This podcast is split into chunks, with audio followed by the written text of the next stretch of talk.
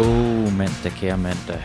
For nogle er det den øh, bratte opvågning efter en øh, langsom weekend. For andre er det den mest oplagte mulighed til at tale om fodbold. Sidstnævnte er netop det, vi gør her i Diego, dit nye ugenlige fodboldmagasin på Lyd, hvor vi stræber efter at samle op på weekenden og samtidig gå dybt i et højaktuelt emne fra fodboldens verden.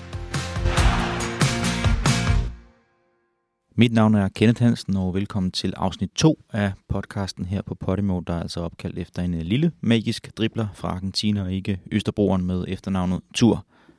Ved ikke, kan I, kan I huske ham? Diego Tur. Øh, jeg har skrevet sådan en FCK-legende. Kan vi svinge os helt op på, på legendestatus, Troels? Ja, altså, ja men, men så har det nogle stykker. Øh, men jeg kan godt huske ham. Øh, jeg bilder mig ind, nu kan det godt være, at jeg lige præcis ikke kan huske mig selv, men jeg at jeg har spillet fodbold mod ham. Ja, det må være start 90'erne, ikke? Jo, 19, ja. 1990'erne vil jeg med. Ja. og øh, og øh, ja, der var han da i hvert fald sådan en, som man også som modstander øh, havde ekstra øje på, fordi han havde lidt karisma, og, og i øvrigt var en del af et hold, som var til at slå på det tidspunkt. Det, det ændrede sig jo lidt hen ad vejen. Så du husker ham mere som fodboldspiller, ikke ham, der gav Bo Nielsen det der lille knips på øret, der gjorde, at øh, AGF-bomberen han, han faldt til jorden? Ja, det, det sidste husker jeg selvfølgelig også, øh, mest for, for det teater, der opstod ud af det, men, men nej, jeg husker ham som, som fodboldspiller. Francis, han vandt jo også et tv-show i 2006. Det husker jeg ikke. Robinson-ekspeditionen. Gjorde han det? Ja. Okay. Jeg vil faktisk godt se dig være med i sådan på sigt. Mm. Vil det være noget for dig, tror du? Nej, nu har jeg set de... Jeg vil se det. Jeg vil se det. Vil du det? Jeg, jeg vil se. Hvis du var med, så vil jeg se det. Jeg så det ikke med Diego. Nej, det gjorde jeg heller ikke. Jeg har haft en veninde, der var med, og så har jeg en, en halv kammerat, skulle jeg til at sige, en god bekendt. Nå, men altså... en, en outsider. en outsider. Martin Svensson, ham må du kende. Ja. Som jo var med øh, i den seneste udgave, tror jeg. Øh, og øh, ja, halv kammerat, det er så meget sagt. Vi kender hinanden via via, blandt andet en anden spiller, som du kender, Rejko Lekic. Ja, de var gode venner, og Simon A. Pedersen er min gode kammerat. Så de, det er sådan det slæng der, gamle Silkeborg-slæng, de øh, fik man næsten med på vognen i forhold til, til Robinson. Men øh, nej, Diego Tur, det, noget med Diego Tur i øvrigt, hans øjne, det, det er noget af det vildeste. Det, I må helst ikke kigge ind i dem. Altså, man bliver helt sådan... det er Colina-øjne. Ja, ja, man bliver virkelig fanget af dem. Øh. Det er, en, er, er de pæne? Er det, du siger? Pæne, pæne, ja. flot øjne. Mm-hmm. Ja. Og så navnet. Altså, der er jo ikke mange Diego'er i dansk fodbold. Nej, det er også derfor, jeg lavede en reference til ham. At man, at, man, at man jo husker ham. Ja. ja. Det kan godt være, at man ikke husker så meget, hvad han lavede på banen, men man kan godt huske, at der en, der hedder Diego. ja. Og det, ja, det ser vi ikke så tit.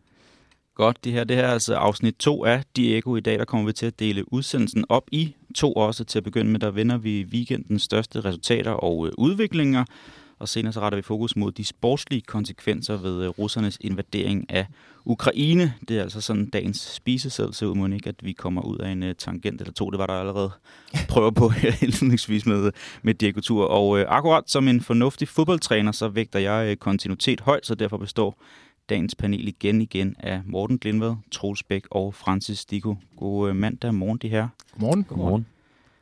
Og øh, ligesom sidste uge, jeg ved ikke, man kunne høre en dør, der lige gik op, så har vi også vores øh, husgarçon Alex til stede.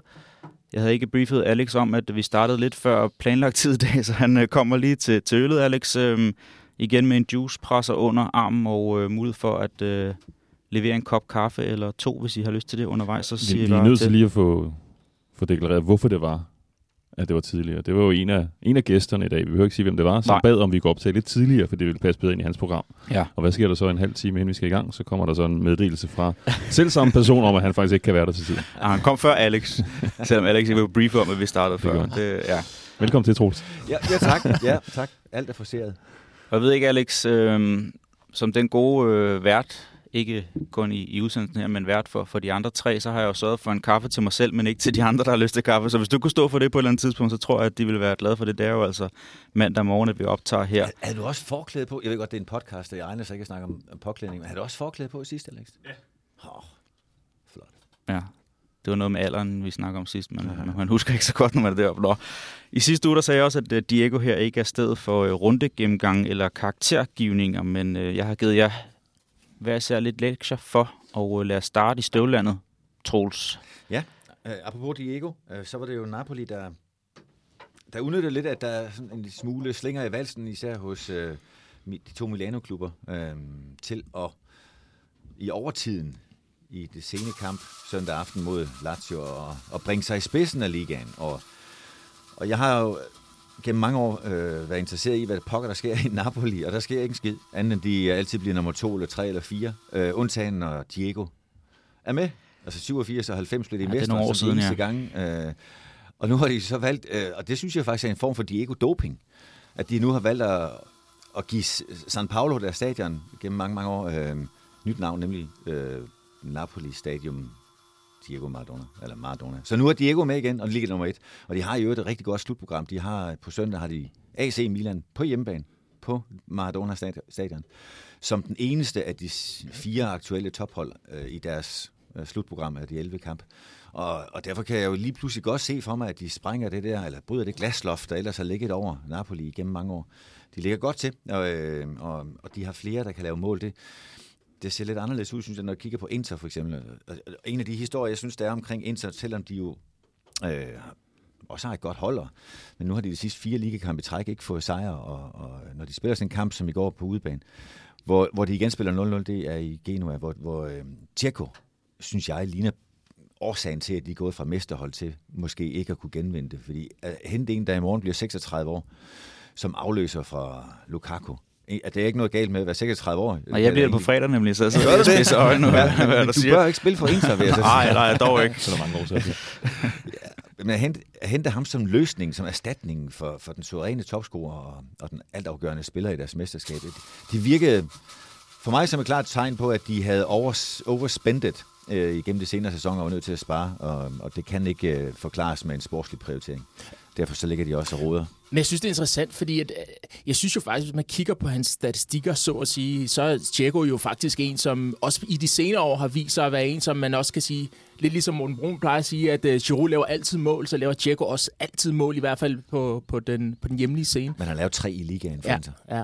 Og det er selvfølgelig ikke nok. Men er det ikke også et spørgsmål om, at Lautaro Martinez også lige skulle tage det step op? Øh, at man ikke nødvendigvis skal se Diego som afløseren for, på Lukaku, men hvor man faktisk siger, okay, vi kan måske lave en ny duo, hvor Lautaro Martinez faktisk viser sig at være 1A til Diegos 1B, så at sige.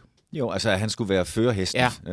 øh, eller hunden i, Ja. ja. hvad hedder førerhunden i hundespanden. lige præcis. Jo, ja, det kunne man sagtens forestille sig. Øh, han kan jo heller ikke være meget, meget andet end en overgangsfigur, Tjekko. Mm. Men i hvert fald, når de spiller 0-0 efter at have haft bolden næsten hele tiden i hele kampen, øh, så, så kigger man jo lidt kritisk på dem, der skulle have gjort, at de vandt den. Og der, der er han jo øh, for mig den mest i øjnefaldende Tjekko. Jeg det- synes, det er men det er interessant også- med Napoli. Ja, Hvis jeg lige må gå den vej. Selvfølgelig. Øh, nu sa- sagde du, at der er rigtig mange, der kan lave mål. En af mine øh, tidligere holdkammerater er jo alle tiders topscorer i Napoli. Dries Mertens, som spillede med i, i Holland.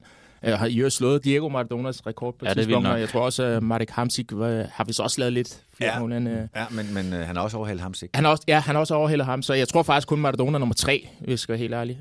Men så har de jo bare øh, Osimhen. De har rigtig mange spillere, der kan lave mål. Jeg synes, de spiller angrebsfodbold. Det er derfor, det var så skuffende, at de tabte til Barcelona. Nu snakker vi jo UEFA eller hvad hedder det, Europa League. Øh, men, men jeg synes jo, det er interessant, hvis de kan gå hele vejen. Også fordi det er et magert år for, for Juventus igen, som jo har, har været på tronen i mange år. Zlatan er ikke helt kommet tilbage for Milan, så det er jo sådan lidt, hvor er konkurrencen? Og der taler du om det her favorable program, og det, det synes jeg faktisk, det kunne være vildt interessant. Øh, også med øje med, at jeg har spillet med Dries, som muligvis skal forlade dem nu her. Øh, han snakkede om, at det nok var hans sidste kamp, øh, europæiske kamp for, for, for Napoli her, senest mod Barcelona. Og der er nogen, der taler om, at han skal tilbage til Holland, eller måske tilbage til Belgien. Så jeg sidder og krydser fingre for, at de kan vinde det. Han kan jo komme til Inter. Han er kun 35. Ja. det er rigtigt. Men, men det er også, jeg synes, det, det er så det Serie A har nu, at de har den her, den vildeste mesterskabskamp, som vi måske kan se i de her, i de her store ligaer, altså to point mellem de, de tre bedste. For hvis du så ser, hvad har de tre hold, hvad har de så lavet i Europa? Mm. Du har lige sagt det, uh, Francis Napoli, de lige røget ud. Ja. Milan, jamen, de uh, røg ud allerede i gruppespillet i, i Champions League, og Inter, de tabte på hjemmebane til Liverpool. Altså, så de kampe, de fortæller jo også en historie om, at at der er stadigvæk lige et stykke, altså fra de bedste hold i Italien op til de allerbedste i, øh, i, i Europa, så når de så ikke har det, konkurrere, konkurrere internationalt, så er det i hvert fald vigtigt, at deres egen liga, de så har ja. den der spænding, som har givet den, ja. ligesom noget friskhed over sig, efter at vi var ved at, at falde i søvn over, at Juventus vandt det ene år efter, efter det andet, ikke? så er det, jo, det er jo noget helt andet nu, en helt anden og mere uforudsigelig liga. Som i øvrigt har lavet en vild signing i Flauvic. Altså, der snakker vi om en spiller, som kan tage dem til det næste niveau de næste mange år, øh, fordi han Det er kun er så ung. ind i ikke? Champions League. Ja, det må Nu man var det sige. 32 sekunder. Ja. Det Ja, og vi må også sige, at altså, jeg ved, øh, nu har jeg haft mange finske spillere øh, gennem årene, og, og de siger jo, apropos vores snak, vi skal have senere om Rusland, ikke? de siger, at man ved aldrig med dem. Man kan aldrig vide sig sikre. Man kan aldrig... øh, og sådan har jeg det med Juventus. Jeg ved godt, at de også er nogle, en pæn De er kun syv point efter. Mængde. Ja, syv point efter, mm. men De har de er ubesejret de sidste 15, 10 sejre. Mm. Øh, de har øh, med Vlaovic fået ekstra power. Øh, de, de har, altså, der er altid noget, man kan holde øje med, mm. med dem. Og så jeg tror ikke, de bliver mestre. Men altså, der er sket noget. Der er sket vilde ting. ja. Hvis det ikke var Juventus, så havde man nok afskrevet dem, men fordi det er Juventus, så er man ikke villig til at afskrive dem igen, selvom der er 11 runder tilbage. Ikke? Ja, og så kører han et fint uh, mindspil, uh, altså mindgame, uh, Allegri, og siger, at det, det, det er blandt de tre første hold, der, der skal vinde mesterskabet, så han mm. ligesom prøver at tage presset lidt væk. Han har generelt taget den her uh, underdog-rolle til sig i løbet af, af sæsonen her. ja, underdog i Juventus, ja, der skal snakkes, hvis det skal lykkes. Så er der i øvrigt uh, semifinal i ja. morgenaften i, i Milano Derbyet. Inter og AC, eller det er AC, der har formelt hjemmebane. I Coppa Italia. Ja. Og det andet opgør også meget interessant med Juventus og Fiorentina. Der er ja. sådan lidt øh, dårlig stemning iblandt dem. Man er nok ikke blevet bedre efter Vlaovic. På trods af den afstand, der er mellem de to byer. Jeg tror det jo i sidste sæson Milan ind, så det var Christian Eriksens personlige mm, stjernestund. Ja. Og hele tiden Inter, da han sparker det der, det der frispark ind mod, mod Milan i pokalen. Ham skal vi nok også tale om ja, lidt senere. Jeg tror, jeg kan godt lige tænke mig at, at spørge dig, fordi nu, nu, nu taler vi om, om Dzeko og Lautaro Martinez. Ind der er stadigvæk det hold i sag, der har lavet flest mål. Men udfordringer sådan med trænerbriller på, når man har en spiller, Lautaro, der ikke har scoret i 8,5 kamp nu her. Edin Dzeko har kun scoret to mål i hans seneste ni kampe. Det var også noget, der fyldte meget i Gazettaen, både op til og dagen efter, man så spiller 0-0 med Genua. At det ikke bare er én mand, man skal have i gang, men to folk, og så i forhold til, begynder man så at tænke noget i, at om de er for sig den rigtige konstellation. Det var også Alexis, der startede øh, ind i fredags øh, sammen med Edin Dzeko. Det var det nemlig. Jamen, det, det vil jeg tro, man gør, specielt fordi, at holdet jo producerer chancer. De, de, de, altså, der kan jo være flere vinkler til, at angriberne ikke scorer mål. Er det simpelthen øh, midtbanespil, der fungerer for dårligt, eller hvad det kan være? Men også fordi de har tre midtbanespil, der ikke sluger mål til sig. Ja, altså, det er altså, primært for baksen eller to angriber. 13 afslutninger mm. så, øh, i kampen her øh, fredag aften på udebanen. Det, I Italien der er det et flot tal. Og så er det et spørgsmål om selvfølgelig, hvordan man forvalter de afslutninger. Og jeg vil sige, det peger meget på de to, om det er konstellationen, nu bliver den prøvet der, øh, på en anden vis med, øh, med vores lille italienske ven der. Og så, så skal jeg ikke kunne sige andet end, at når de øh, har tillid til en spiller, så lader man den jo spille, indtil de får hul på det på bylden igen. Øh, jeg kan da huske, at vi snakkede sidste uge om Christian Holst, tror jeg, fra Silkeborg. Jeg havde det sådan med ham, jo flere kampe der gik, hvor han ikke scorede, jo sikrere var han på at starte inden, for det var en umulighed at forestille sig, at han blev ved med ikke at score mål. Og, og det kan godt være, at det er sådan, at, at de sidder og tænker... det er sjov logik. med jo, jo, jo, men altså, man får jo ret på et eller andet ja, tidspunkt. Det er Ja, det var ligesom i går, da jeg sad, jeg sad med min uh, svigerfamilie og så uh, strafsparkskonkurrencen i, i FL-koppen uh, der. Mm. Og øh, min kæreste morfar blev med at sige, ham det, han brænder her. Altså på et eller andet tidspunkt fik han jo ret, at der var en, der brændte. Vi skulle bare helt frem til sparknummer, hvad var det, 12 eller et eller andet før. Det kan vi også godt vende senere hen. Og var han der så med, jeg sagde det jo. Ja, ja, ja. jeg, jeg vidste, han ville brænde ham der. Lad os lægge Støvland bag os og øh, hoppe til La Liga, Morten, hvor du har fået øh, korrespondentrollen på dig. I sidste uge talte du lidt om et øh, baskisk derby mellem Atletic og Sociedad. Der var også et andet derby i den her øh, spillerunde. Det var fra Andalusien mellem Sevilla og, og Betis. Ja, og det var jo, det var jo weekendens hovedbegivenhed øh, i spansk fodbold. Det er jo altid et, altid et stort, stort derby øh, for de her to klubber i Sevilla. Det er måske den mest fodboldgale by i Spanien. Men det, der så gjorde lige præcis den her udgave så specielt, det var, at jamen, begge klubber de er øh, måske i gang med den, den bedste sæson i nyere tid. Øh, Sevilla ligger på, på anden pladsen. Hvis de bliver nummer to, så, så er det den bedste placering i, øh, i mange, mange år. Betis ligger nummer tre, for dem vil det også være en historisk høj placering. Så at de har fået sat så gode sæsoner sammen på samme tidspunkt. Øh, det gjorde selvfølgelig, at indgangen til det her, det var noget særligt. Altså fra at være den her kamp om byen Sevilla, så var det lige pludselig også en, et topbrag i La Liga. Øh, og det, det kunne man se. Samtidig så kom den på bagkant af, at de, de mødte hinanden i januar. Og det var en kamp, hvor, som øh, skulle afvikles over to dage, fordi den blev afbrudt undervejs, da der var øh, kasteskyt fra, fra tilskuerne. Så det havde selvfølgelig skabt en, en ekstra fortættet stemning inden det her opgør, at den lå så frisk i rendring, alle de ting, der skete dengang i januar. Øh, og det var også ja, det var første gang siden pandemien, at det var et derby på Sanchez Pizjuan, Sevillas hjemmebane med tilskuere. Øh, så der var mange ting i det her, som var, som var bygget op til, at det blev en stor kamp. Øh, Sevilla, Sevilla vinder den så med 2-1, og de, de viser det, som tabellen også har vist, at de stadigvæk er det stærkeste af de to hold. Øh, det er først i overtiden, at Betis får udlignet med et fremragende frispark, øh, eller får reduceret med et fremragende frispark. Så, så den var aldrig rigtig spændende, om de ville komme tilbage i anden halvleg. Det lå aldrig rigtigt i kortene, og for, jamen for Sevilla så var det det var en kamp, de også skulle vinde, hvis de stadigvæk skulle have det her lille bitte håb om at kunne vinde mesterskabet fra Real Madrid. De er også de er seks point efter. Øh, det, der ligger øh, forud i april, i påsken, der får Sevilla besøg af Real Madrid på Sanchez Pizjuan. Og det er jo ligesom, det, det er det fikspunkt, der ligger, når det gælder mesterskabet. Inden da, der sker jo store ting. Begge klubber skal møde Barcelona undervejs, så der kan jo godt ændre, øh, ændres på, på positionen, men de skal jo ikke være meget mere bagud end de nuværende 6 point Sevilla, øh, hvis man virkelig skal føle, at den der kamp i påsken, at det er sådan en reel kamp om mesterskabet. Så vi fik på en eller anden måde sat øh, storbror lillebror forholdet. Øh, ja, og det, er jo, og det er jo så det moderne storbror lillebror forhold. Mm. Øh, fordi sådan har det jo ikke været altid. Det, der, det er jo altid det, der har gjort det her derby til noget ganske unikt i Spanien. Hvis du sammenligner med de andre store lokalopgør i Spanien, så er der jo, så er der netop det her klare storbror lillebror forhold. Altså tag lokalopgøret i Barcelona, når FC Barcelona møder i Spaniol. Altså, der ved man godt, hvem der er storbror lillebror. Og selvom Atletico jo i nyere tid er kommet godt med i Madrid, så er det jo selvfølgelig også en lillebror i forhold til Real Madrid. Og I Valencia er der jo kæmpe forskel på storklubben Valencia og så lille Levante, der lige nu ligger sidst i, uh, sidst i ligaen. Men i Sevilla, der er de her to klubber, de er bare historisk, de er nogenlunde lige store, de har nogenlunde lige mange tilhængere, de har skiftet lidt til at have gode og dårlige perioder, og begge har også haft øh, Øh, kaotiske perioder, de er rykket ud af den bedste række ved, ved, ved, ved flere lejligheder. Øh, og så har det så bare ændret sig i løbet af de sidste 15-20 år, hvor Sevilla jo har gennemgået den her altså, imponerende udvikling fra at være sådan et galehus. Øh, altså gå tilbage i 90'erne, der kunne de rykke ud af La Liga flere gange, og det var jo ikke en klub, som man regnede for noget. Så er der kommet den der stabilitet over, over Sevilla, som jo har gjort, at de har etableret sig fast i toppen af spansk fodbold. De vinder den ene UEFA Cup eller Europa League efter, efter den anden, og mens så Betis, det har så fortsat været det her meget svingende galehus. De er blevet ved med at kunne rykke ned en gang imellem, og så kan de lige ramme en god sæson i ny og næ. Ikke? Og det har, det har også været med til at altså, skabe sådan en, ja, noget andet ved det her derby, ikke? fordi nu er det hver gang de mødes, så vil Betis, de vil altså gerne lige minde om, at faktisk så er de lige så store som Sevilla. Øh, de har bare ikke rigtig været i stand til at vise det på banen. Du nævner selv det her med, at de også er blevet kongerne af Europa, Sevilla. De har en øh, potentiel finale på eget græs på Pisuan. 6 point efter Real Madrid. Tror du, der kommer en skilvej på et tidspunkt, hvor man siger, at vi vil virkelig gerne vinde den her europæiske titel på eget græs, og måske opgiver så, det kommer de ikke til at kommunikere ud af til, men så opgiver og, øh, og gå efter at fange Real Madrid ja, når, toppen. Når, hvis vi kommer sådan helt langt hen i sæsonen, og de måske ligger på en anden plads og er 8-9 point efter Real Madrid og har god afstand ned, så, så tror jeg helt bestemt, at det vil være tilfældet. Det har man set før Sevilla. Altså, de føler jo den der Europa League, det er deres turnering. Altså, de har, jo, de har jo skabt deres navn internationalt med al den succes, de har oplevet der, og man har set det i andre sæsoner.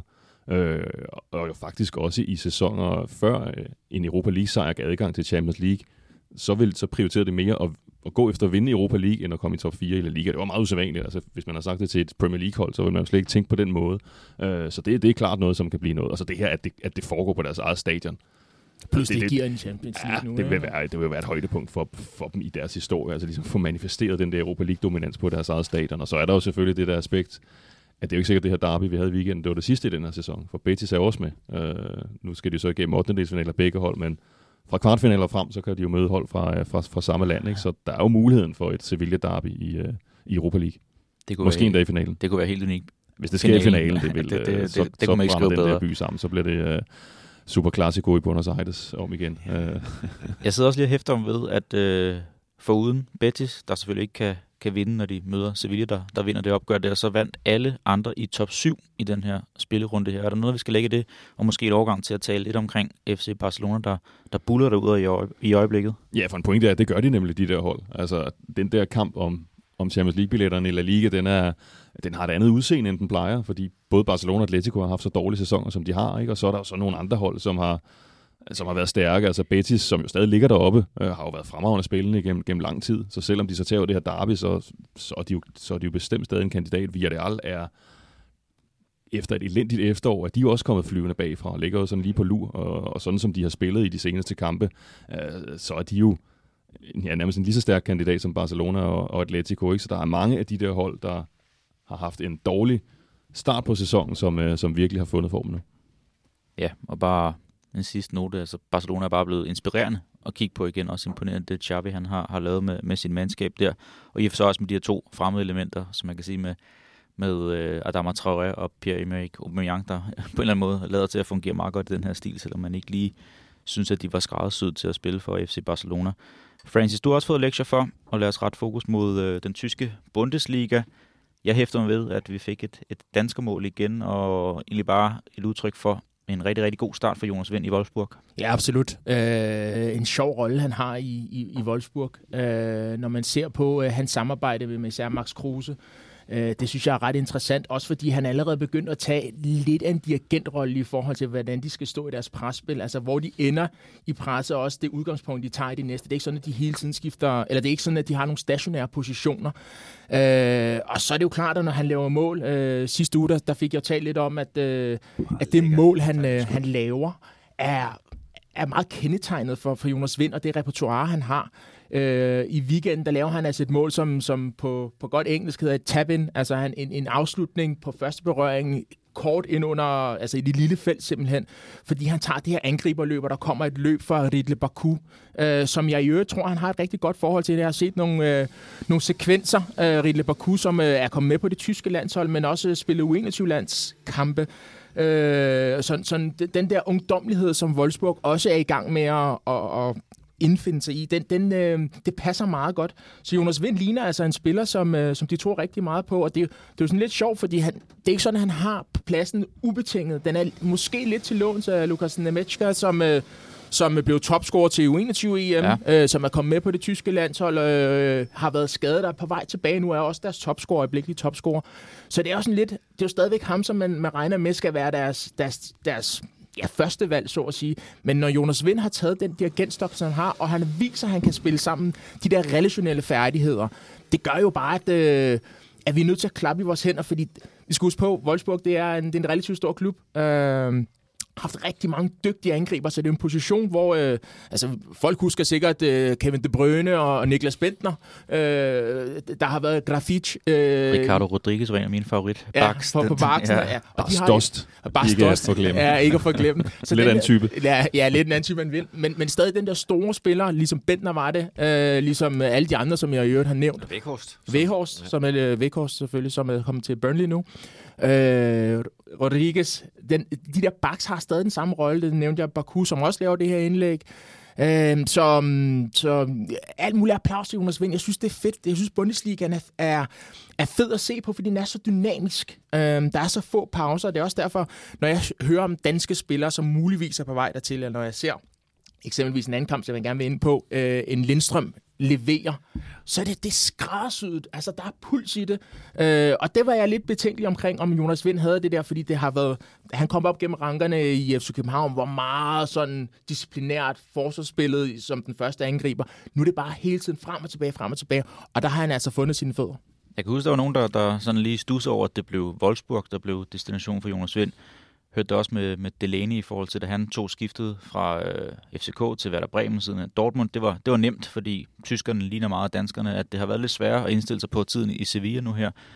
Altså, så man kan godt forstå, at der er så mange danskere, der tager til Tyskland og har succes rimelig hurtigt, fordi det jo må være, immer væk være nemmere at, at falde til ro der end, end et andet sted på kontinentet. Ja, det er klart. Altså, kultur, nu har jeg jo været rigtig mange steder. Jeg, øh, Tyskland er ikke en af dem. Ikke, Tyskland er ikke et af dem, men, men jeg var i Holland. Sådan, det der, den der kultur, hvor, hvor forskellen i forhold til mentalitet, i forhold til hverdagen, ikke er så stor. Det er klart, sportsligt er der er kommet rigtig mange yngre træner øh, i, i tysk tyske øh, trænerskole, som også har slået igennem og det er ikke helt så stringent, som det har været før, men det er stadigvæk med disciplinen som det, som det primære. Det er stadigvæk med det hårde arbejde. Det er stadigvæk med de gamle, lidt ældre dyder, lad mig sige det sådan, i forhold til, at du skal have konditionen på plads. Og nogle gange så kompenserer du for det taktiske ved at, ligesom at kunne løbe de mener, der skal til. Og det er derfor, nu, nu, nu, nu bliver jeg nødt til at åbne den. Altså Lindstrøm, når jeg ser ham spille, nu spiller han i weekend mod Bayern som den forreste angriber øh, sammen med Kostic i virkeligheden, men, men ham, som skal, skal, skal, ligesom skal strække Bayerns forsvar, han har flere gange syle på hælene. Øh, han har bare det rigtige, og jeg, på et tidspunkt, det, det, det, det kan du måske tale lidt mere med om, uh, Trus. Jeg har kommenteret Brøndby rigtig mange gange, og på et tidspunkt, der var det altså sådan, at Brøndbys energiniveau, altså hvordan de var inde i kampen, det stod og faldt med Lindstrøm. Og det ser jeg også på det her uh, Frankfurt-hold det er meget interessant, hvordan han øh, hurtigt har sådan, uh, taget ligaen til sig. Uh, og de spiller en, en fremragende kamp uh, mod, uh, mod Bayern München, hvor klasseforskellen i sidste ende bare er til stede. Altså, der, der ser vi bare, hvad det er, Bayern kan. De har fået rigtig meget høvd for deres forsvarsspil. Upamecano og, og Syle, som jeg var inde på før, har fået rigtig mange tæv. De spiller en stor kamp uh, i, i weekenden, og også med til at, at gøre det nemmere for Svend Ulrik, som, som står som stand-in for, for Manuel Neuer i øjeblikket. Øh, så så øh, de danske spillere, vi havde Mads, nu kalder jeg ikke Mini, men Mads Valentin mm. øh, Pedersen starter inde mod Dortmund i går for Augsburg, øh, spiller 80 minutter, tror jeg det er, øh, i stedet for Jago, som normalt har den position. Og det er jo alle sammen spillere, der bidrager. Øh, når vi har danskerne, så, så er det jo oftest folk, der bidrager til, til deres hold, og man siger, hans, hans ophold har været lidt mere brødet, men det er jo rart at se, at han får de store kampe, og det er jo det, danskerne skal, skal tage til sig. Ja, og du nævner selv den her øh, Dortmund-kamp mod Augsburg, der altså ender 1-1, og dermed øh, Bayern udbygger til 8 point, og det er svært at se, at, at de skal blive øh, fanget. Inden vi lige hopper til Premier League, så kunne jeg godt lige tænke mig at stille et øh, spørgsmål ud i forumet, fordi når jeg tænker tilbage på EM-slutrunden, og på, at vi skal tale Christian Eriksen om et øjeblik, så tænker jeg, at der var ikke så mange tabere, men en af dem, der måske var en taber, det var Jonas Vind, i forhold til, at han kom ind øh, i en rigtig høj indflyvningshøjde øh, til slutrunden, og, og faldt ligesom ud, kom så ikke rigtig over den kamp mod finderne der. Morten, Julemand skal snart udtage sin, sin truppe igen i forhold til de her kampe, man har i marts måned. Altså Jonas Vind tænker, at der er forholdsvis høj indeks i forhold til nogle af de andre spillere, vi har rundt omkring i, i Europa. Ja, det må man da sige. Altså, der er, han er selvfølgelig med i truppen, det kan der ikke være tvivl om, men, men det er da det, det, det, det er da et spørgsmål, altså, fordi vi, den er jo aldrig blevet helt øh, mejslet i hverken sten eller granit, hvem det er, der skal spille Danmarks forreste angriber. Øh, så startede Kasper Dolberg jo den her sæson rigtig, rigtig lovende, og mm. vi var nok mange, der tænkte, okay, nu kommer han. Nu kommer det her internationale gennembrud, og det her, det bliver hans sidste sæson i Nice, og så skal han noget, noget endnu større. Øh, men han har, han har jo bare været uheldig flere gange, og så fandt vi jo så også ud af, at det også var en sygdom, som, som har været med til at, at, at volde ham nogle problemer. Og man må da i hvert fald sige, at lige nu, altså Jonas Vind står der står der i en skarpere udgave, end, end, end Dolberg gør i, gør i øjeblikket. Så, så, ja, det er det. Det er jo det. Præcis. Så, det, så den, den, lige nu vil jeg da gætte på, at, han, at, at Jonas Vind kommer til at starte inden... Øh, som angriber. Men, som angriber. Men, fordi en af de kampene nu, det er jo to testkampe, så mm. der vil jo nok blive skiftet lidt ud i de to kampe. Men det kan være svært nogle gange at, at fravriste sig. Hvis du har en status i en fodboldtrup, så kan det være svært at komme væk fra den. Og når jeg siger det, så er det fordi, jeg vil gerne ind på Cornelius. Altså, han har gjort det fremragende i Tyrkiet. Problemet er, at jeg tror, at de fleste har set, at han er en, der skal være isbryder. Han er en, som skal være en, som, som måske kommer fra bænken, som skal komme med noget andet end det, som er den originale tanke om, hvordan det danske land så skal spille. Men hvis du ser på, hvordan han har taget Tyrkiet med storm, det er ikke et nemt sted. Uh, en klub, som øh, uh, jo har været, har været vant til at score. Altså, de havde uh, norske Sørlot før, som også lavede rigtig, rigtig mange mål. Så den her position har været en, hvor de har været pres, altså, du er presset til at lave mål. Og det har altså indfriet. Og jeg kunne godt tænke mig at se ham snart få den anerkendelse ved at få en, en startplads på, på landsholdet. Godt. Det er lidt med vilje, at jeg har gemt Premier League til sidst, fordi jeg synes, at øh, det var værd at, at lige runde den her blog af med en snak om, øh, hvad der skete lørdag eftermiddag, sådan øh, kvart over fem dansk tid, tror jeg det var, fik vi Christian Eriksen tilbage på en fodboldbane efter 259 dage øh, med ja, masser af følelser og øh, masser af hændelser, der er sket, siden han øh, faldt om i parken mod finderne. Kan I huske, hvor I var henne. Øh, var det sådan et moment for jer, øh, kvart over fem lørdag eftermiddag?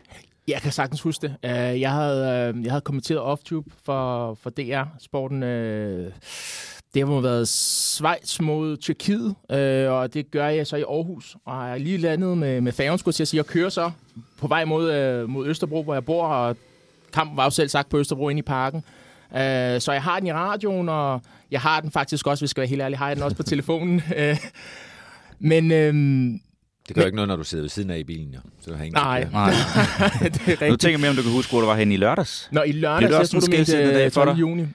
Ja, i lørdags, der sad jeg i min sofa. Fordi ellers har man måske ikke lige tunet ind på at se Brentford-Newcastle måske, men det blev jo en meget speciel kamp, og ja. meget omtalt kamp. Ja, det er ked af, at jeg lige uh, sprang til, til sommerdagen der. Men uh, det var i hvert fald det, jeg, jeg sad og så det. Men nej, i weekenden, der sad jeg bare i min sofa. Det var bare på stort. Ja, klistret til skærmen, som os andre formodentlig. Det, det, var jo det var et stort øjeblik. Altså, velvidende, at vi jo også havde den anden ende af skalaen i brug, når det, den 12. juni sidste år. Ikke? Og selvfølgelig var det en øh, stor øh, begivenhed for andre end Christian, og det så vi også på reaktionen fra både publikum og, og medier i det hele taget. Så, så øhm, altså, det, var, øh, det tog lidt længere tid for ham end Jesus, men øh, han er genopstået. ja, stor, stor, stor kado til, til hele stadion, fordi Newcastles fans var jo også med på den. Altså, det var jo ikke noget, det kun var reserveret til, til Brentford, og heller ikke kun til danskere. Altså, det, vi har jo set tilkendegivelserne over hele Europa. Øh, på stadion var det jo, det var jo vildt at se ham... Øh, han leverer jo ikke på det niveau, hvor vi tænker, okay, han er bare fuldstændig tilbage, men, men du kan jo se tegningerne til, hvad det er, han kan, og hvad det er, han skal bidrage med. Mm. Øh, så det er jo det næste. Øh, nu synes jeg jo, ja, lever jo af at kommentere og læse spillet, se spillet. Og det næste bliver jo at vurdere, hvor står han henne. Han har jo selv sagt, end goal er, er VM, og der skal nogle præstationer til. Øh, og der kan jeg sagtens se ham, øh, der kan jeg sagtens se ham lande. Ja, det der trækker jo og det kan jeg jo også, men det der trækker i den anden ende, det er selvfølgelig, at, at det hold, han skal spille på, har så umådeligt store problemer, og så det bliver understreget igen i, i kampen mod Newcastle. Og, og, altså, hvis man ikke er selv i sit højeste gear, så har man jo brug for, at der er, hvad sagde Richard Møller, nogle, nogle, nogle stiver i korsettet, altså noget, man lige kan læne sig op af, og, og lige pludselig så skal Christian være stiveren for de andre. Det er ham, der skal... Man ser jo også, at de har som referencepunkt lynhurtigt i spillet. Det ikke kun, når han sparker dødbold, men hvor han bevæger sig hen, bevæger spillet sig hen. De Jamen, forså man ikke allerede det, Lars? Jeg synes da også, at de fik, altså, det var jo svære omstændigheder, han kom ind til, at de allerede fik en mand uh, udvist efter 10-11 minutter, og skulle spille undertal, var også bagud, da han kommer ind og sådan noget. Men jeg synes da, at, at det gav et boost til både omgivelserne, men også nede på banen i forhold til Brentfords spil. Altså, jeg vil gerne sige ja. jeg har lyst til at sige ja, men, men, men øh, altså, det, var ikke, det var ikke kun øh, guller og, og glamour, der kom ud. Altså, og men ikke. selvfølgelig så ser han spillet og forsøger at sætte noget op, men, men altså, men, det var ikke fordi, de væltede sig i, i chancer for at komme tilbage i kampen. Men det er en naturlig ting som, som fodboldspiller. Øh, at kigge sig over skulderen, hvor er min bedste spiller. Øh, de har jo set nogle ting til træning, som, som de allerede har kunne, kunne se har et, et, et, et, et højt topniveau. Også fordi i, til træning, der spiller du oftest med, med sænket skuldre. Der er ikke så meget stress på. Du tør tage nogle chancer. Men det er også der, du virkelig ser, om der er noget, der, der, der kan løfte dit, dit fodboldhold, når du går ind i weekenden. Øh, så der er lige 10 mand, og allerede har en lille smule ondt af sig selv, så er det klart, når der kommer sådan en spiller ind, som kan tage fat i bolden og kan, alligevel kan, kan kreere nogle ting. Øh, de får jo også Ivan Tony tilbage.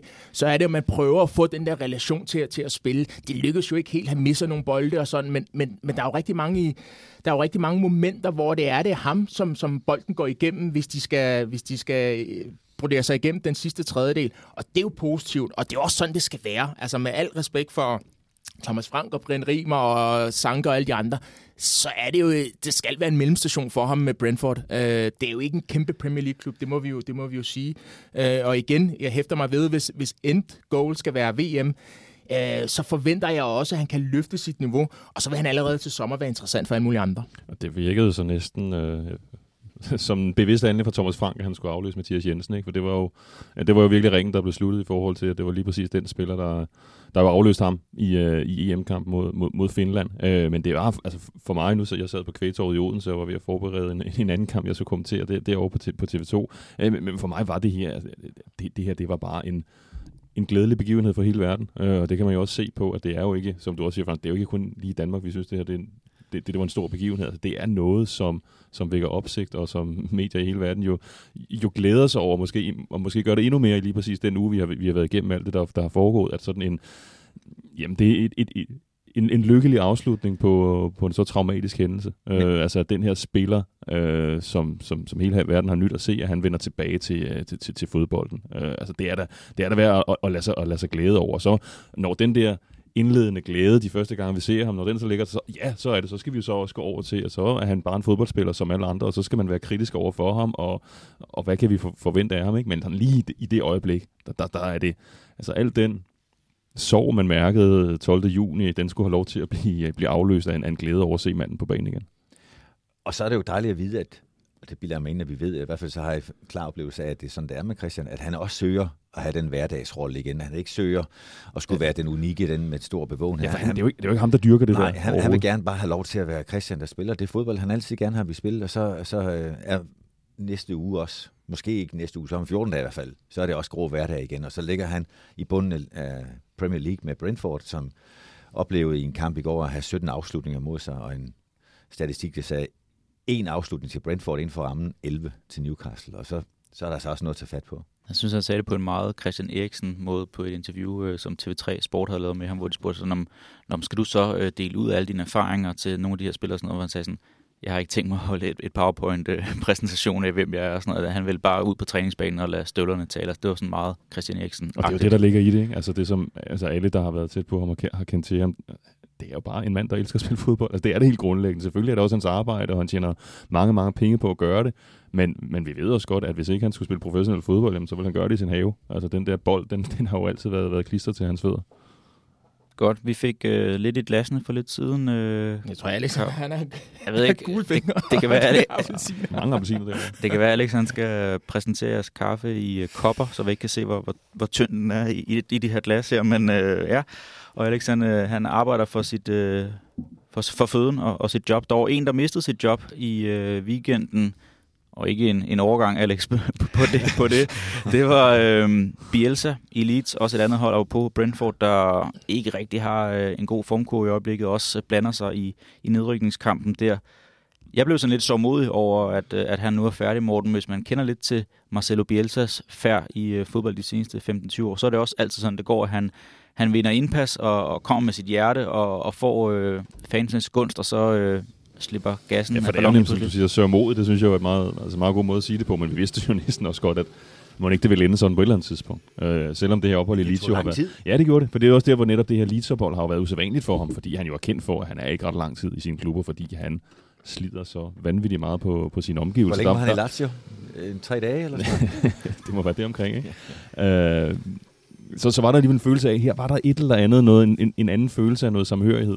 Øh, en meget mystisk form for samhørighed, for, for det virkede som to meget, meget øh, forskellige verdener, der mødtes, da Bielsa blev, blev manager for Leeds. Altså første, første gang, der hørte det, så tænkte jeg, det, altså, det, er jo, det er jo sjovt nok, men det ender jo selvfølgelig galt. Han er ude igen efter tre måneder. Og så alligevel så bliver det her meget umage par, det bliver faktisk et lykkeligt øh, ægteskab i ret lang tid, hvor, hvor han får genrejst Leeds, øh, og han i virkeligheden jo også bliver, bliver genrejst som, som fodboldtræner. Altså han bliver jo på et tidspunkt bliver han jo nomineret til, til at være verdens bedste Ja, ja, ja. ja. træner, og det han havde præsteret, det var, at han var rykket op i Premier Ja. League. Altså det var fuldstændig absurd, at han kunne være med i det selskab, men det siger lidt om den status, som Bielsa han har i, uh, i fodboldens, uh, fodboldens verden. Jeg har lige et par ting mere øh, i forhold til det her med, med Premier League. Der blev også sat en ny rekord i øh, weekenden. Er I ops på den? Ja, det blev jeg, fordi du var venlig at at informere. Ja, Harry Kane og Son, de har nu øh, kombineret enten øh, den ene har scoret, den anden har lagt op, og, og vice versa 37 gange nu her. Og så overgik de altså de der Drogba og Frank Lampard, der øh, oplevede det 36 gange i deres tid sammen i Chelsea fra 04 til 12. Det er selvfølgelig meget unikt, Francis, men øh, som hold, som spiller, kan man så også lægge for mange æg i den kur, der hedder Harry Kane og Son, og så at de andre bliver sådan lidt, øh, lidt perifære i forhold til deres bidrag. Nej, det kan man ikke. Ikke med den... Øh... Der kan ikke være noget negativt at have så god en duo. Nej, og, øh, og slet, ikke med, slet ikke med den... Øh, nu er det Paratici, som er sportsdirektør, der har været rigtig meget med ham og Conte, eller i hvert fald med klubben. Det er nok mere Levi, som ikke vil åbne pengepunkten. Øh, når du har sådan en trup, øh, som de har, så, så skal der være nogen, som trækker det det rigtige sted hen. Altså, jeg, jeg mener jo grundlæggende, at, at Tottenham, de missede et vindue. Da de øh, sæson efter sæson lå i top 4 og spillede Champions League-finale, der var det der, de skulle ind og, og ligesom eksekvere på den op, eller optur, der var. Øh, og den synes jeg, de har forsømt. Nu er det øh, maksimalt et, et top 6 kan der være noget om i England, som stadig er positivt, men det, men det er måske den bløde mellemvej. De kan blive alt fra 6 til 8. De kan også på nogle sæsoner blive nummer 5, måske endda nummer 4 på en rigtig god sæson. Men jeg synes, de mistede vinduet til at blive ikke bare en topklub, men, men en af dem, som vi, vi taler om at være titelbejlere. Og når du så har sådan to spillere, øh, og du skal have fyldt øh, det stadion, øh, når Tottenham stadig skal være relevante, jamen, så er det jo kun en positiv, øh, en positiv note, at du har spillere, som overgået ikke bare øh, to sådan middelmådige spillere. Drogba og Lampard, det er jo legender, øh, og det er de også ved at, at blive øh, sådan og, og, og Harry Kane. Og hvis man ser det mål, som øh, Harry Kane lægger op til, til Son, øh, øh, lad os lige rose Højbjerg først. Det er, det er den, den chipbold, han lægger til Kane, det er fantastisk. Du ved godt, der er to i studiet her, der har Arsenal-tatoveringer, ja. så du skal passe, øh, passe lidt på med at rose alt for meget. Ja. Nå, men, og jeg har også lige rost øh, øh, Chelsea's øh, angrebsstue. Eller Ja. tidligere Rose juicen derovre, Alex. Det er fint. Men, øh, men Den er tykkere Højbjerg fantastisk aflevering. Men den aflevering, som Kane smider til Son, og det løb, han tager, altså det er, det er sådan noget, som, som når, hvis, hvis, hvis du ikke kan lide fodbold, så, så kommer du aldrig til at, at kunne lide fodbold, hvis ikke du kan lide det mål der. Altså det er fantastisk. Øh, og det er jo sådan nogle af de ting, som gør, at holdkammeraterne også tænker, okay, det her, det, øh, det kan måske blive bæredygtigt på den lange bane. De har også spillet mange kampe sammen, de to efterhånden. Altså, jeg tænker, de kan også... De Og vundet at- mange titler sammen. Ja, det er jo ikke så mange. Men, men det er jo også det, der gør den her rekord endnu mere imponerende, synes jeg, nemlig at det sker i en sæson, i sådan en blød mellemsæson, øh, på et hold, der ligger og kæmper for at bare være i top 6, siger du, Ja. top 8. Øh, hvor når Lampard og Drogba, det gjorde det, så, så var det jo altid nummer 1-2 måske en sjældent gang nummer tre i ligaen, altså, som producerer rigtig mange chancer og mål i det hele taget. Mm. Så, så kæmpe re- respekt for det, de lavede derovre, de to her i Tottenham. To hold, der rækker ud efter andet end øh, personlige titler, det er Chelsea og Liverpool. De duellerede i går aftes, Morten, øh, på Ja, Wembley. lidt ud på natten også, ikke? Jo, det, det blev en længere øh, affære. Jeg nåede der at putte børnene og komme tilbage, og så var, øh, Så var så, var, så var den stadigvæk i gang. Ja. Og på det her med, med, med svigerfamilien, der også var på besøg, som der sad øh, ja, min kæreste morfar og mente, at nu, nu må han score ham der, nu må han brænde ham der. Han fik ret på et eller andet tidspunkt. Morten, øh, skal vi starte ved, øh, ved en anden ting? Lukaku bænkede igen igen. Der var tale om, at øh, han fik en hviler mod Lille, fordi at man mente, det var en overkommelig opgave, og at han så skulle være tilbage nu igen. Det kan Tuchel jo ikke gemme sig bag længere nu her, så hvad, hvad pokker er situationen omkring Lukaku? Fordi det, det begynder at blive sådan lidt problematisk. Ja, ja, og det er jo helt, det er jo, det er jo meget åbenlyst problematisk øh, med alt det, der er foregået, og noget af det også i, også i offentligheden. Øh, altså jeg vil sige, det, over, det overrasker mig, at det er gået så skidt. Øh, når man så Lukaku i, i Inter i sidste sæson, og den figur, han har været for, for det belgiske landshold, at det ikke kunne lykkes. Altså, der er måske bare et eller andet med ham og Chelsea, at, at de ikke kan få det til at, få det til at, få det til at fungere sammen. Men det, det, det, det er en stor overraskelse for mig, det vil, det vil jeg sige, øh, at han ikke er blevet den, øh, den her åbenlyse succes for Chelsea, som, som man regnede med, at han skulle, øh, skulle være. Altså, de er, der, er lidt en, der er lidt en angriberforbandelse. Der er mange, der har været igennem i Chelsea, af de her angriber gennem årene, hvor det ikke hvor det ikke er blevet en succes af forskellige, af forskellige årsager. Altså nu kan man sige, Timo Werner, som, som kom før, altså gå længere tilbage med Fernando Torres, øh, Alvaro Morata, da han, da han var der. Der har været nogle, der har været nogle stykker, som slet ikke har Crespo, kunne finde, har kunne finde sine, øh, sine fødder i, i lige præcis den klub. Ja. Ja, det er ret interessant. Man taler jo reelt om, at det her nier-forbandelsen, altså med trøje nummer 9, altså Mm. Morata og nogle af de her spillere, som, som har løbet i den. Og jeg sad faktisk, jeg talte faktisk med, med Niklas Bentner om det på et tidspunkt, og så sagde han, nej, nej, husk nu Drogba, og jeg, jeg kom bare til at tænke sådan, ja, ja, Drogba, men han spillede jo ikke nummer 9, øh, mm. så, så, så det er klart, der ikke var en forbandelse over ham. Øh, men det er interessant, også fordi der har jo været en velvilje fra Lukakus side, netop fordi han har været der før, om at rigtig ville lykkes. At det er så gået så, så træt, som det er, det, det overrasker også mig, fordi hvis vi laver sådan en gennemgang over de sidste halvandet år, så vil ikke særlig mange ikke have øh, Lukaku inden for de første fem af deres bedste angriber øh, i, i verden. Altså, så, så, så voldsom har han været. Hvis du ser ham på det belgiske land, så hvor han hele tiden bliver forløst. Det, jeg synes, det er utroligt, at det er gået, som det er gået. Øh, ikke dermed sagt, at det er slut, men øh, der, der, der, var, der, der var mere at hente, synes jeg.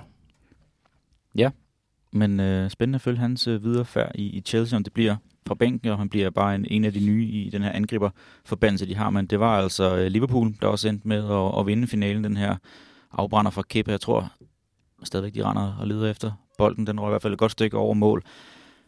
Inden vi øh, runder den første blok af, så har vi også gjort det for vane, at øh, en af panelets gæster, deltagere, har et eller andet med. Francis, sidst var dig, der der åbnede op for en lidt kuriøs vej ind på det genesiske landshold via Charles Akenor i, i AC Horsens. Morten, du har fået til opgave at, at dele et eller andet ud, som der har gjort særligt, øh, ja, gjort særligt indtryk på dig i forhold til fodbolden. Ja, og det, jeg var lidt i tvivl om, for det, det har været en speciel uge, som ligesom har været meget ekstrem. Øh, men det er den her verden åbenbart i, i øjeblikket.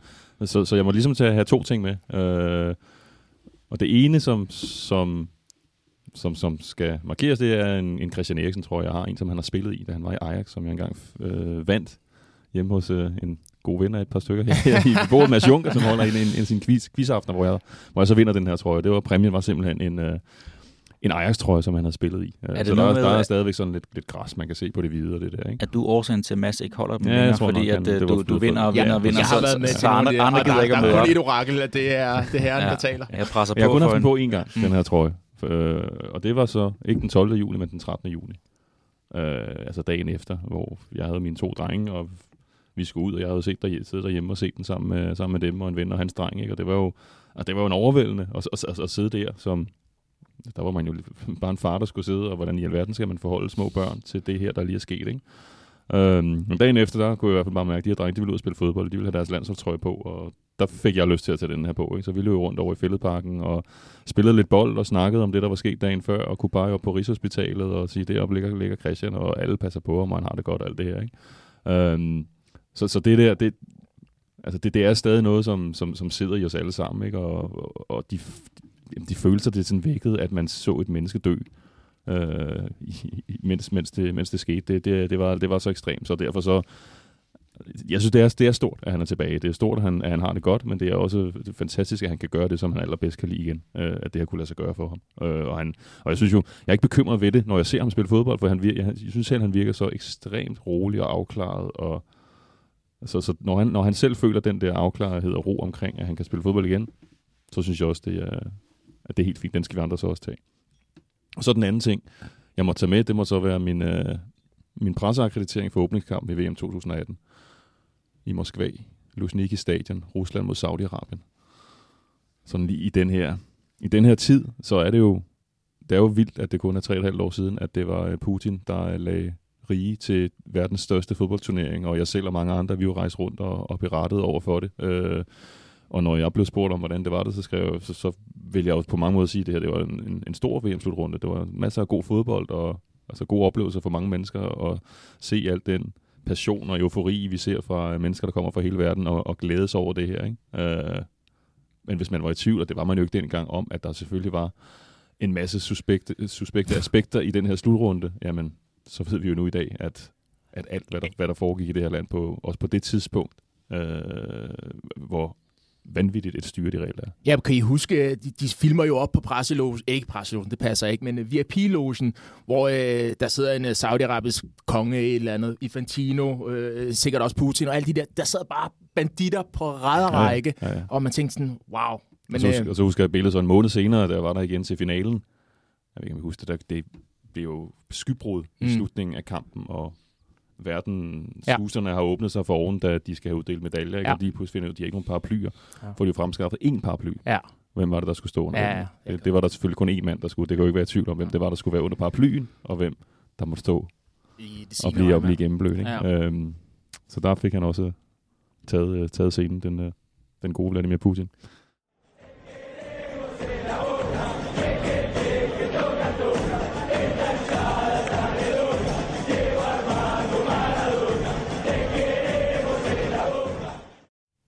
Godt. Øh, rigtig fin beretning, Morten, også meget relevant i forhold til, hvad vi skal tale om nu, både i forhold til, hvad vi har talt om med, med Eriksen, og hvad vi skal tale om med, med Rusland nu her. For lad os prøve at kaste os ud i øh, dagens andet emne, som de fleste nok er klar over, så foregår der jo desværre afskyelige ting i øh, Ukraine for tiden, og det er ikke øh, Ukraine, der er årsagen til det.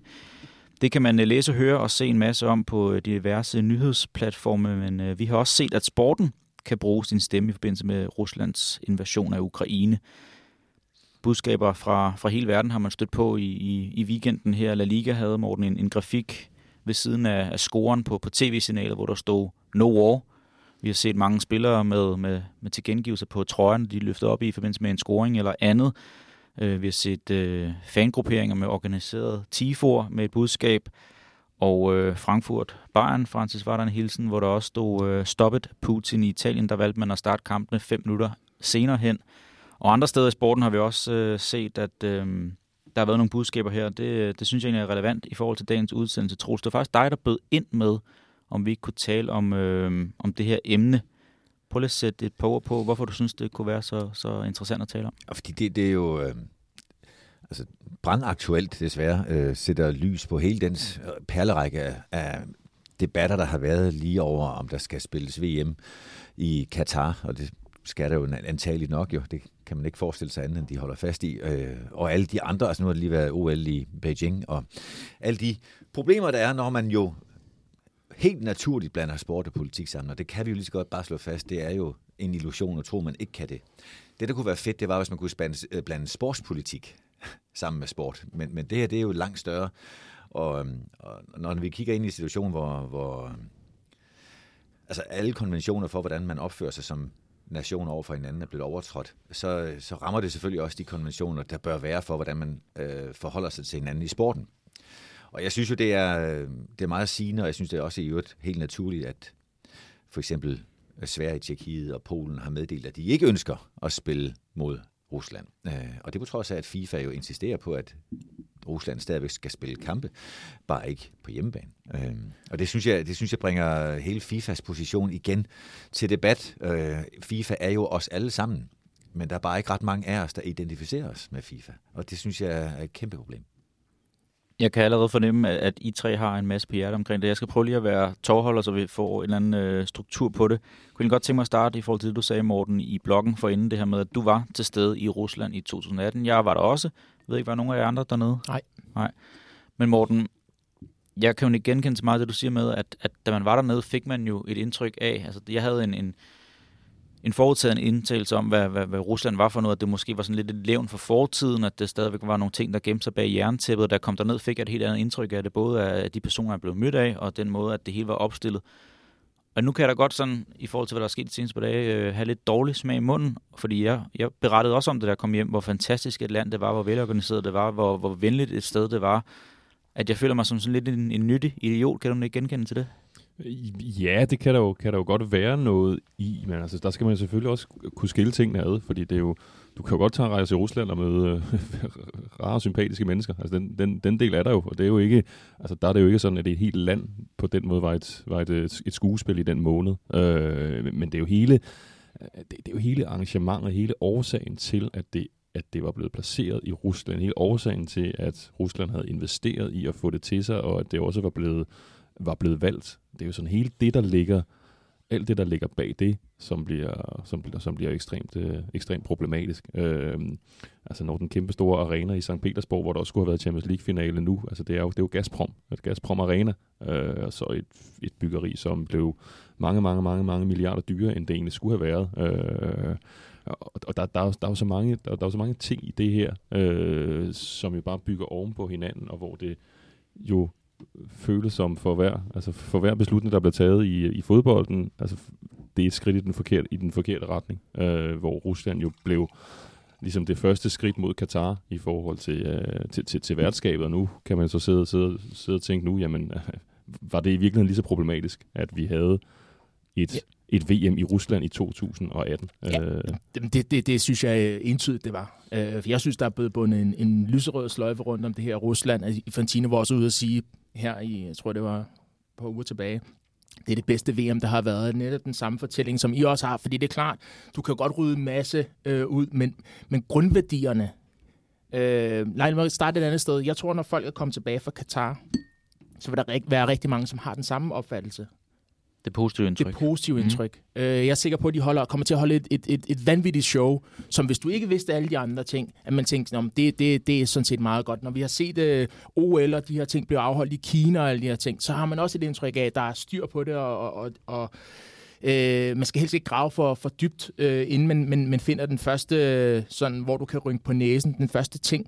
Jeg, jeg, jeg må indrømme, jeg husker allerede, da det kom, også fordi jeg har man kan, man, kan, man kan vælge nogle kampe, øh, og jeg synes jo, FIFA er det, FIFA og UEFA er, det, det er skrækkeligt foretagende.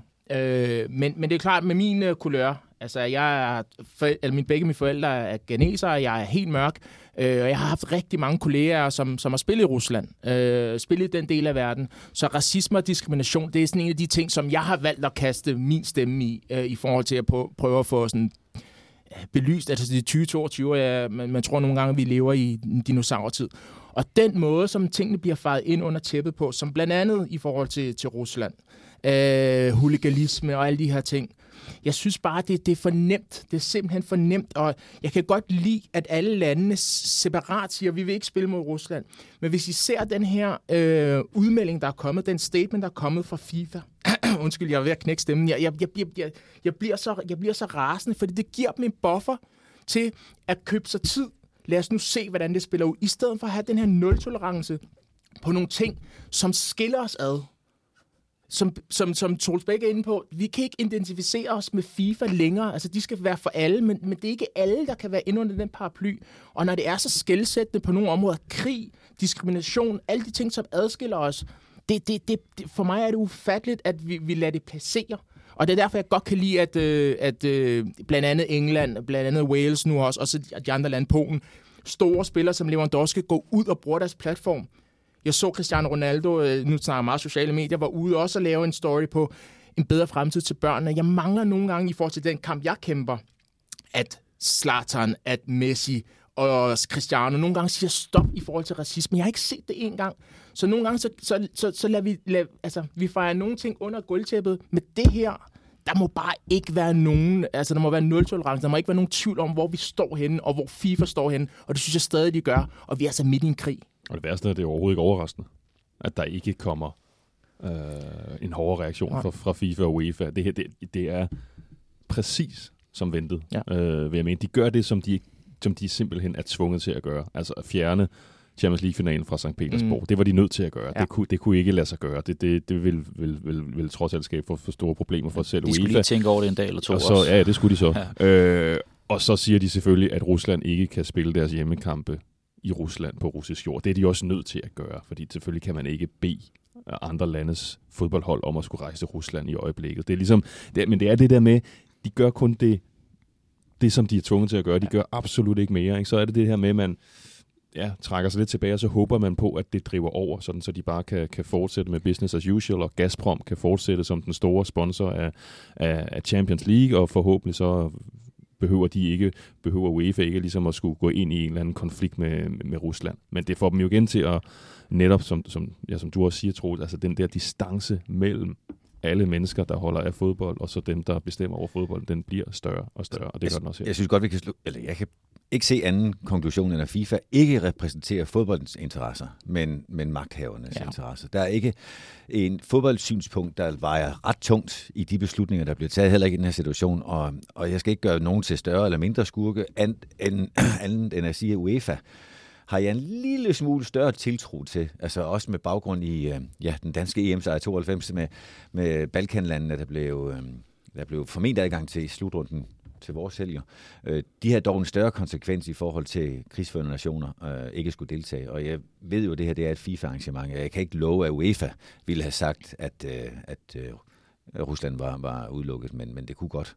Men det er, jo, det, er jo, det, er jo, det er jo grotesk. Altså med de sanktioner, der nu bliver indført mod Rusland, mm. At man så simpelthen fastholder, at at, at der de stadig mulighed. skal deltage i det her, de det. her turneringer. Altså det, det, det giver, det, det, der er simpelthen ikke nogen, uh, ikke nogen sammenhæng. Og nu må vi jo så se, for det er jo så det næste, med mindre at i løbet af de næste par uger, at, at de her beslutninger bliver omgjort.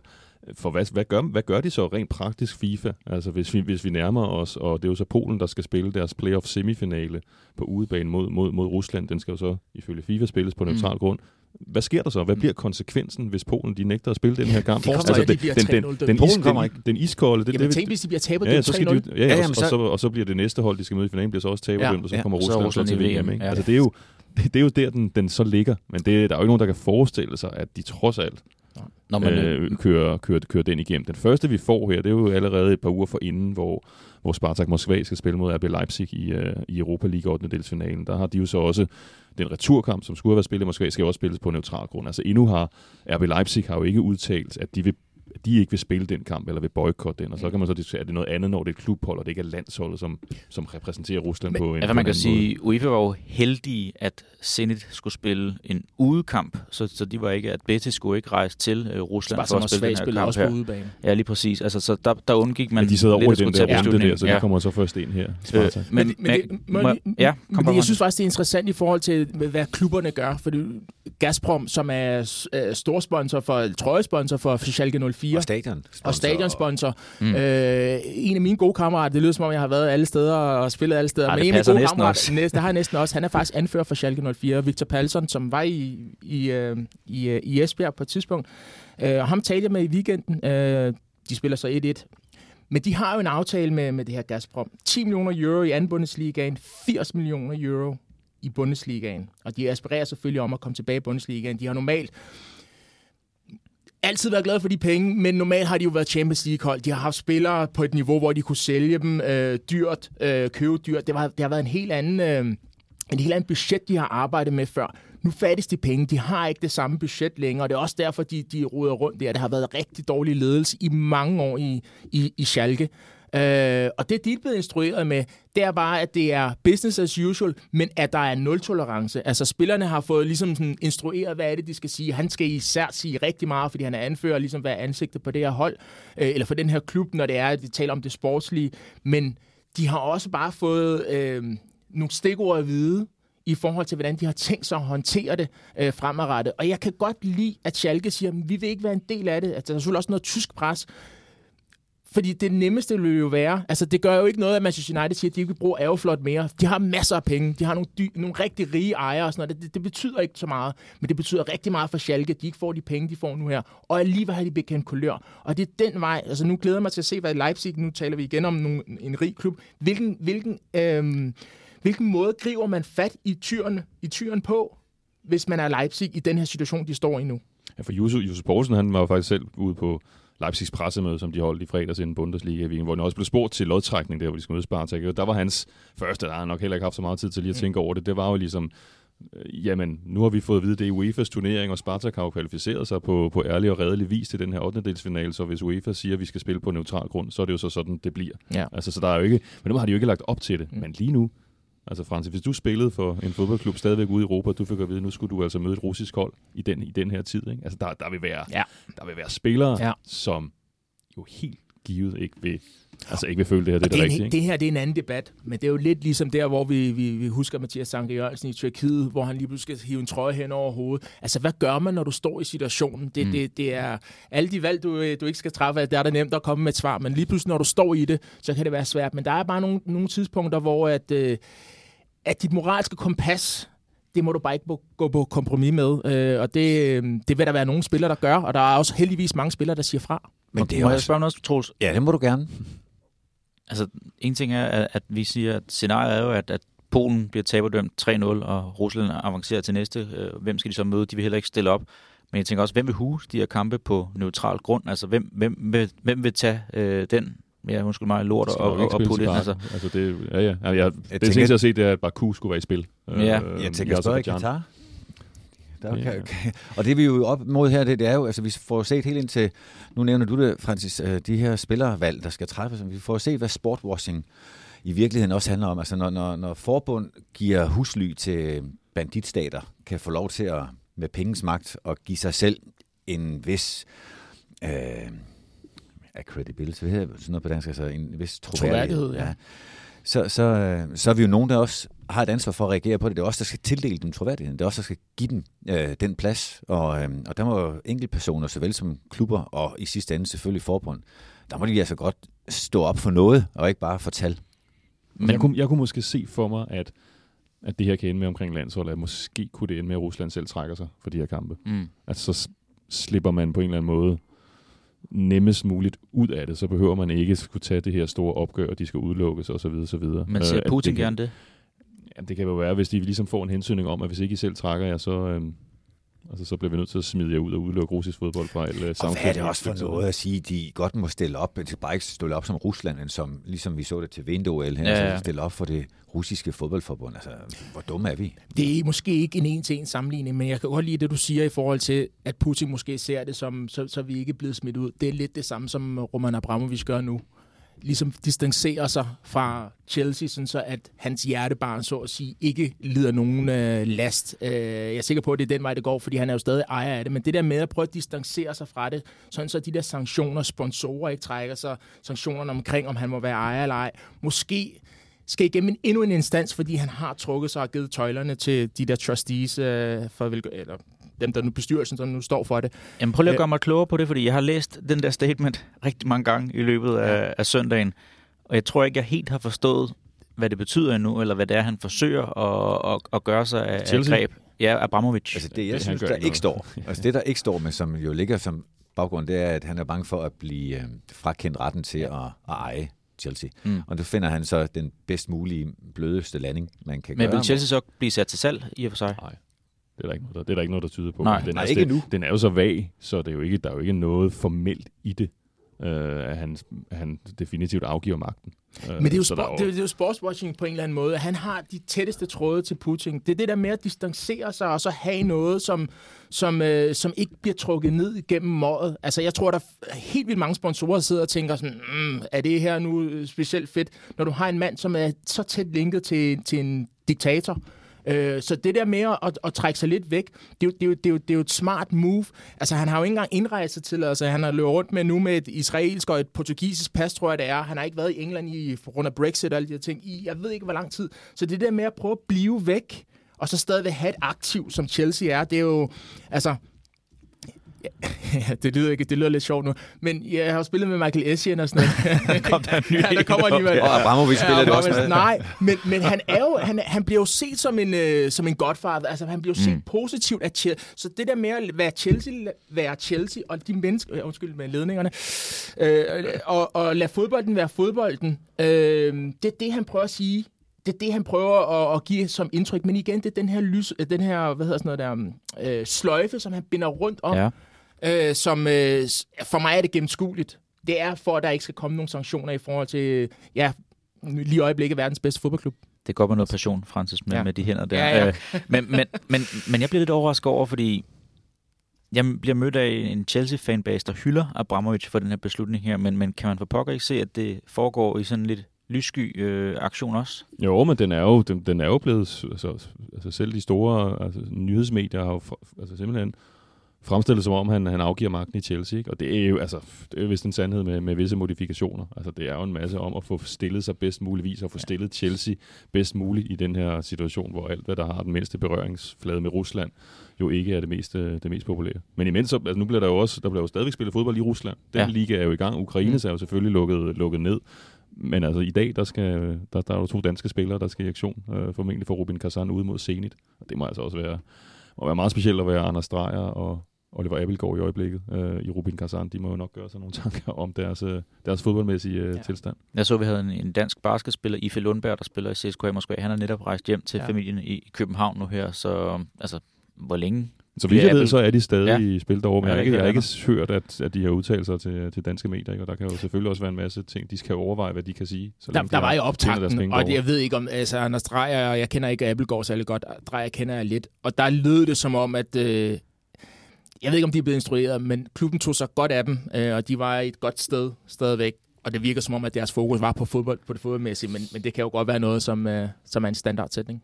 Må jeg, må jeg høre om noget, Troels og Francis, I har begge to været i, i fodboldmiljøet. Hvad gør det ved jer sådan tillid til systemet, at vi ser FIFA komme med en så, så vag udmelding, at det nærmest ikke er en udmelding i forhold til, at de bare skubber øh, problemstillingen foran sig? Altså, Den det, er det kan jo... forsvundet for længe siden, som Morten, du sagde tidligere, altså det var okay. Jo forventeligt. Altså det er jo det, man kunne forestille sig. Uh, ud Du går ikke forbrynet til bare at hæve sig en lille smule?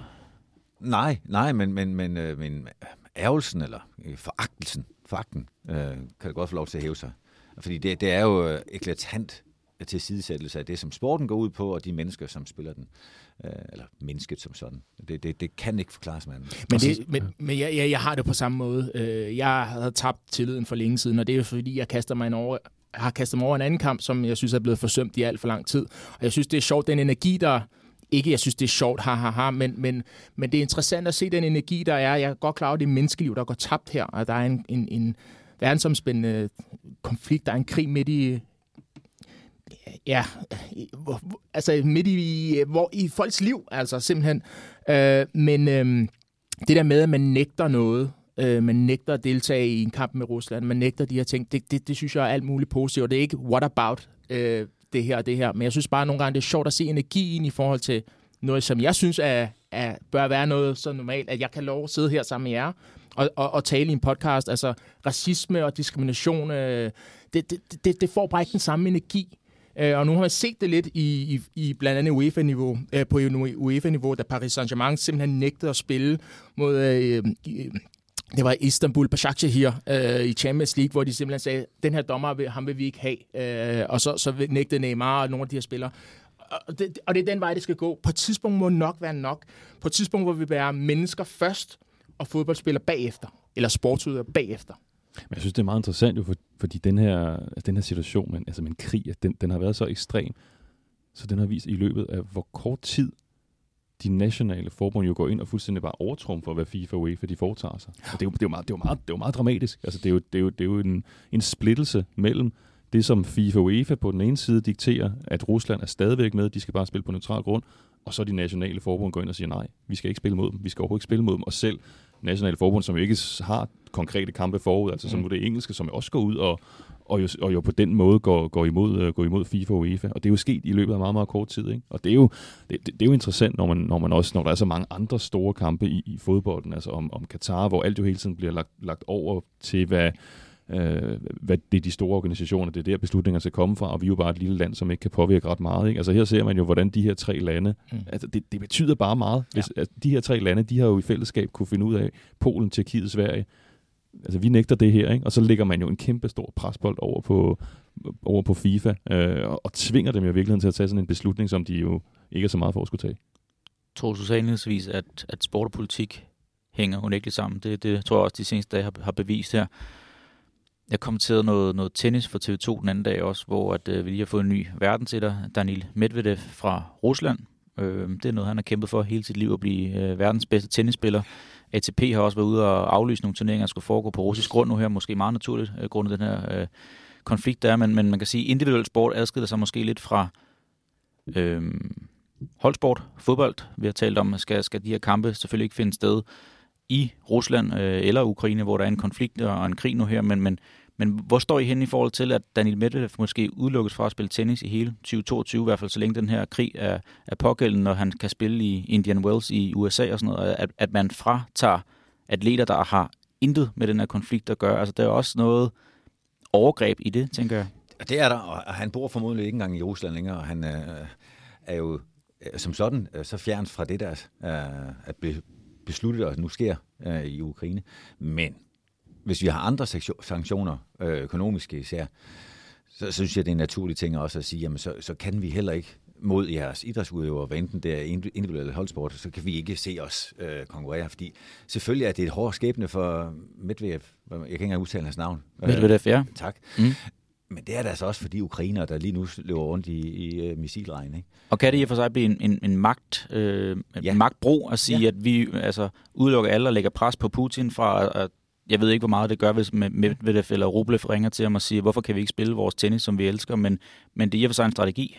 Jamen det, det er det. Og det, er, det, er jo, det er jo det der sanktionernes effekt, altså mm. at det netop rammer, og det er jo rammer bredt, og det er jo, altså alle de andre sanktioner, det er jo også en masse uskyldige russere, hvis ja. hverdag jo også bliver smadret af, øh, af det her, så ja, det, det må jo være en, en, en, en konsekvens af det. Men jeg synes, det var interessant. Jeg, jeg sad og så øh, tilfældigvis på ESPN øh, Alex Ovechkin, øh, kæmpe stjerne, NHL-stjerne, som jo sagde, han var absolut ikke enig, øh, men det var hans præsident.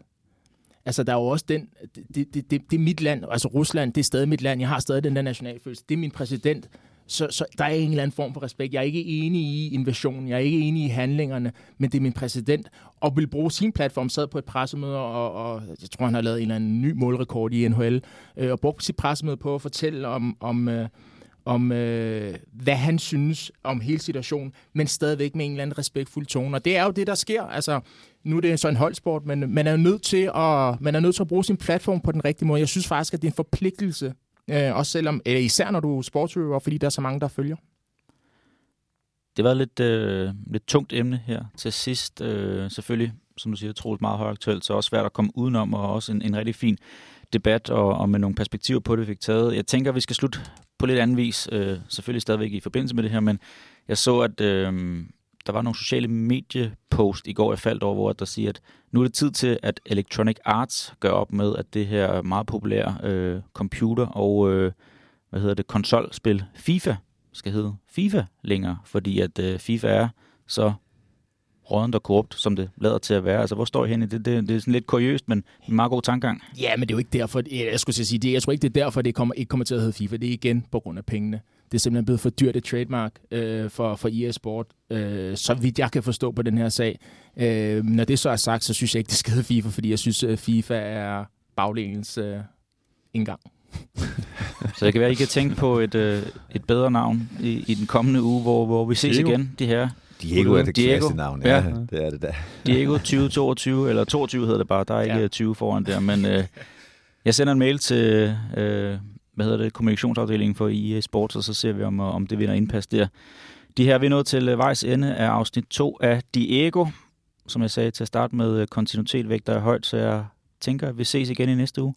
Gerne. Gerne. Godt, så finder vi ud af, hvad vi skal tale om til, til den tid. Men uh, det her, det var altså afsnit 2 af Diego her på uh, Podimo. Tusind tak til Morten Glenved, Troels Bæk og Francis Diko.